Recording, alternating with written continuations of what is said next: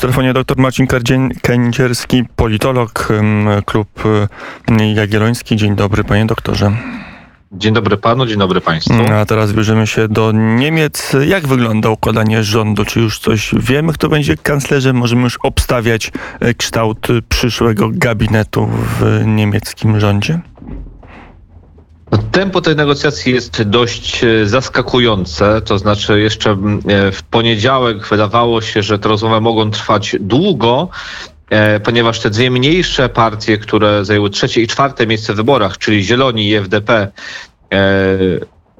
zaczęli własne negocjacje i mieli stawiać warunki tym dwóm gigantom niemieckiej sceny politycznej, czyli SPD i CDU. Natomiast patrząc na tempo rozliczeń wewnątrz niemieckiej Hadecji i też głosy płynące ze strony wielu polityków tej partii, że jest to moment, aby jednak przejść do opozycji i jakoś uporządkować tę partię po 16 latach rządzenia, no to ta scenariusz tej strategii sygnalizacji świetnej, czyli z, koalicji złożonej z SPD, FDP i Zielonych wydaje się coraz bardziej prawdopodobny z kanclerzem Olafem Scholzem. Mm, że tak to będzie wyglądać. Hadecja przechodzi do, do opozycji, bo mówiono, że może jest w stanie dużo dać mniejszym koalicjantom, aby się u władzy utrzymać. Takie były komentarze tuż po wyborach. Mm, teraz, jak rozumiem, już jest decyzja także samych Hadeków, że 16 lat wystarczy. No to nie jest powiedziane, że SPD dużo im nie da, dlatego że e, pamiętajmy, SPD musi e, wejść w układ koalicyjny z tymi dwiema partiami, bo po prostu braknie im mandatów do tego, aby e, mieć większość w Bundestagu. E, I Wydaje się, że te mniejsze partie mogą liczyć na lukratywne stanowiska. Y, jeżeli chodzi o e, Partię Zielonych, no to najprawdopodobniej to będzie Ministerstwo Spraw Zagranicznych, Ministerstwo Energii, Ministerstwo Klimatu. To są te ministerstwa, które najbardziej interesują akurat tę partię. E, I oczywiście nie będą to jedyne ministerstwa, bo tych ministerstw będzie więcej, które dostaną zieloni. E, natomiast liberałowie no, od samego początku i to jeszcze przed wyborami bardzo wyraźnie deklarowali, że zależy im na E, TC ministra finansów i na TC ministra gospodarki i możliwe, że e, otrzymają także tekę ministra obrony. E, te trzy, no jednak bardzo ważne resorty prawdopodobnie trafią w ręce, w ręce liberałów, chociaż no tutaj nie stawiałbym kropki nad i, dlatego że negocjacje koalicyjne, one się rządzą swoimi prawami i mają swoją wewnętrzną dynamikę, która no, może przynieść nam inne wyniki od spodziewanych. Ja przypomnę, że przed czterema, czteroma laty w roku 2017 e, wydawało się, że powstanie tak zwana koalicja jamańska, czyli złożona właśnie z e, Zielonych, FDP i CDU-CSU, ale po y, kilku tygodniach negocjacji szef liberałów, Christian Lindner, y, wywrócił stolik i tak naprawdę trzeba było wrócić do koncepcji wielkiej koalicji, czy koalicji między CDU, CSU i SPD. W tym roku wydaje się, że jednak się dogadają, y, chociaż y, Mamy tutaj zabawną sytuację, y, że te, te negocjacje nie, nie, toczą się między wszystkimi trzema koalicjantami, tylko rozpoczęły się E, najpierw między tymi dwoma mniejszymi partnerami, no i furorę w niemieckim internecie e, robi zdjęcie właśnie dwóch szefów Zielonych i dwóch szefów FDP, którzy na, na zdjęciu właśnie pokazują, że już rozpoczęli rozmowy i pokazują jedność, no i to zdjęcie przerabiane jest na wiele możliwych sposobów, pokazując tą prawdziwą jedność tych, tych dwóch ugrupowań, chociaż one, to też warto podkreślić, w niektórych sprawach dość istotnie się różnią. Mm, mówiono właśnie, że liberałowie będą mieli największe opory do, to do współpracy z socjalistami, że woleliby Hadeków. Jak te dwa programy się połączą? Jaki będzie ten nowy rząd w wymiarze gospodarczym chociażby? Wydaje się, że liberałowie faktycznie e, są zwolennikami dość e, konserwatywnego kursu w polityce fiskalnej. Natomiast patrząc na wyniki wyborów i na kształt kampanii, należy, e, czy można odnieść wrażenie, że chyba niezależnie od tego, jaki by się rząd uformował po tych wyborach, większy nacisk będzie położony na politykę socjalną. Zwłaszcza po pandemii, ale nie tylko. Mamy do czynienia ze wzrostem nierówności e, społeczno-dochodowych w Niemczech e, i niemieckie społeczeństwo oczekuje, że e, klasa polityczna wreszcie zajmie się ich problemami. Stąd też w samej kampanii niemal w ogóle nie pojawiały się tematy międzynarodowe. I tutaj wydaje mi się, że FDP, e, nawet jeżeli będzie miało tekę ministra finansów i ministra gospodarki, nie będzie blokowało e, bardziej aktywnej polityki państwa w zakresie transferów socjalnych wewnątrz Niemiec. Natomiast e, tak jak spojrzymy sobie na postulaty polityki europejskiej, polityki międzynarodowej, zwłaszcza polityki europejskiej, to w przypadku zielonych tutaj jest duża skłonność do poparcia planów Emmanuela Macrona, bardziej aktywnej polityki transferowej Niemiec na arenie europejskiej. Zresztą wszystkie partie dzisiaj mówią o tym, że Unia powinna iść dalej w kierunku federalizacji, ale tutaj pojawia się zawsze pytanie, kto za tą federalizację zapłaci, to znaczy kto e, zgodzi się na transferowanie de facto niemieckich pieniędzy, bo tutaj zawsze jest ta odpowiedź, że to Niemcy powinny za większość tych, e, tych transferów zapłacić jako kraj, który najwięcej korzysta na e, integracji na przykład w ramach wspólnej waluty. No i tutaj wydaje mi się, że FDP postawi weto, E, I to weto przez SPD i Zielonych jakoś nie będzie bardzo mocno e, kontestowane. I tutaj wydaje mi się, że, że to jakoś może skłonić liberałów do, do tego, aby do, do rządu wejść, czyli hojniejsze wydatki socjalne na arenie wewnętrznej i jednak e, bardziej konserwatywna, konserwatywna polityka na arenie europejskiej. Mm, co też może się ciekawie przełożyć na e, stan wspólnoty europejskiej, na stan Unii mm, Europejskiej. Mm, a jeszcze na sekundę zaczynamy się u Hadeków. Jak oni sobie radzą z tym najniższym wynikiem wyborczym od 1949 roku? No, rozpoczęły się e, rozliczenia, e, rozpoczęły się takie jesienne dożynki w tej partii. E, nie jest powiedziane, na jakim stanowisku skończy te, ten proces Armin Laschet, który jest no, powszechnie krytykowany w partii.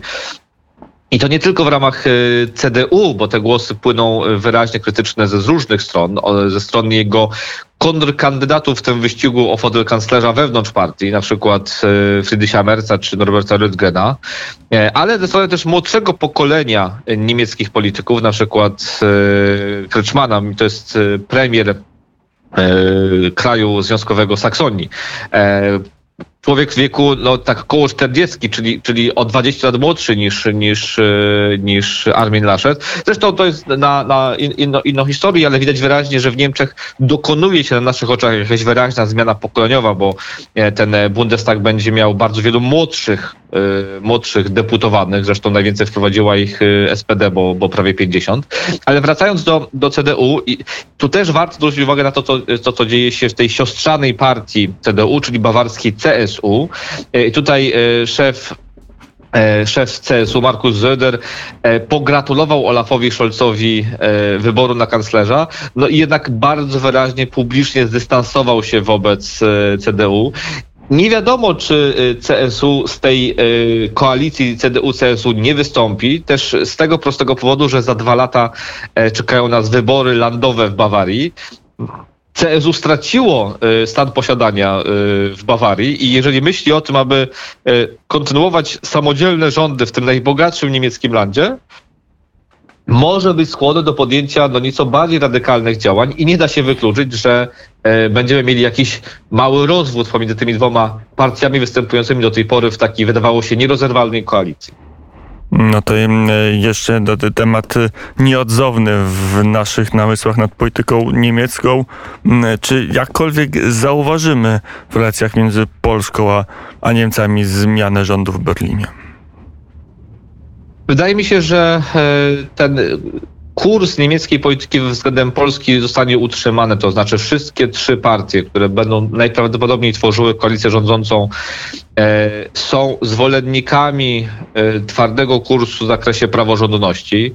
E, więc tutaj nie należy spodziewać się, aby polski rząd jakoś miał wytchnienie. E, po drugie, i to jest e, coraz bardziej dominująca, dominujące przekonanie wśród niemieckiej elity politycznej, te bardzo dobre relacje gospodarcze między Polską i Niemcami i bardzo dobrze rozwijające się, nijak nie cierpią na tych trudnych relacjach politycznych, a to oznacza, że nie ma konieczności różnych koncesji w wymiarze politycznym, ponieważ te relacje gospodarcze i tak się nie pogorszą. To znaczy Polska jest na tyle uzależniona od Niemiec w wymiarze gospodarczym, że nie będzie raczej podejmowała e, bardziej radykalnych e, działań w tych relacjach polsko-niemieckich. Więc tutaj nie spodziewam się jakiegoś istotnego e, przełomu. Oczywiście sytuacja może być dynamiczna, bo nie wiemy, co stanie się też w Polsce, czy tutaj nie, będzie, nie, będzie, nie będziemy mieli do czynienia ze zmianą rządu, ale także na arenie europejskiej, tak jak powiedziałem, no, ta polityka niemiecka, e, ta polityka niemiecka może się zmienić. Jest jedna różnica, to znaczy y, nowy rząd niemiecki prawdopodobnie będzie znacznie bardziej, e, prowadził znacznie bardziej jastrzębią politykę wobec Chin, e, chcąc niejako uniezależnić się od e, państwa środka e, i też może być e, bardziej proatlantycki niż poprzedni rząd. To oczywiście zobaczymy, jak to będzie wyglądało w praktyce i też w kontekście Rosji. Może być bardziej asertywny względem Rosji, ponieważ zarówno Zieloni, jak i FDP e, w swoich deklaracjach, w, w, w, rozmowach na, na forum Bundestagu, no jednak byli znacznie bardziej sceptyczni wobec tak, e, takiej mm, polityki zmiany przez handel. To jest taka, taka, taki paradygmat niemieckiej polityki w ostatnich kilkunastu latach, że dokonujemy zmiany demokratycznej, czy to w Rosji, czy w Chinach poprzez handel. No widać wyraźnie, że to się nie sprawdza, tylko powoduje e, problemy i uzależnienie, uzależnienie Niemiec, czy to od rosyjskiego gazu, czy to od sprzedaży niemieckich aut na chińskim rynku. Więc tutaj można spodziewać się e, pewnych zmian i to też będzie miało oczywiście wpływ na sytuację Polski, ale nie w tych relacjach bezpośrednich, bilateralnych między e, Berlinem i Warszawą, no ale w tym całym kontekście europejskim, ponieważ te relacje z Rosją czy z Chinami no oczywiście mają wpływ na, na to, co dzieje się w naszym kraju. E, Mamy jakieś wypowiedzi Olafa Scholza, który pewnie będzie nowym kanclerzem na temat Polski?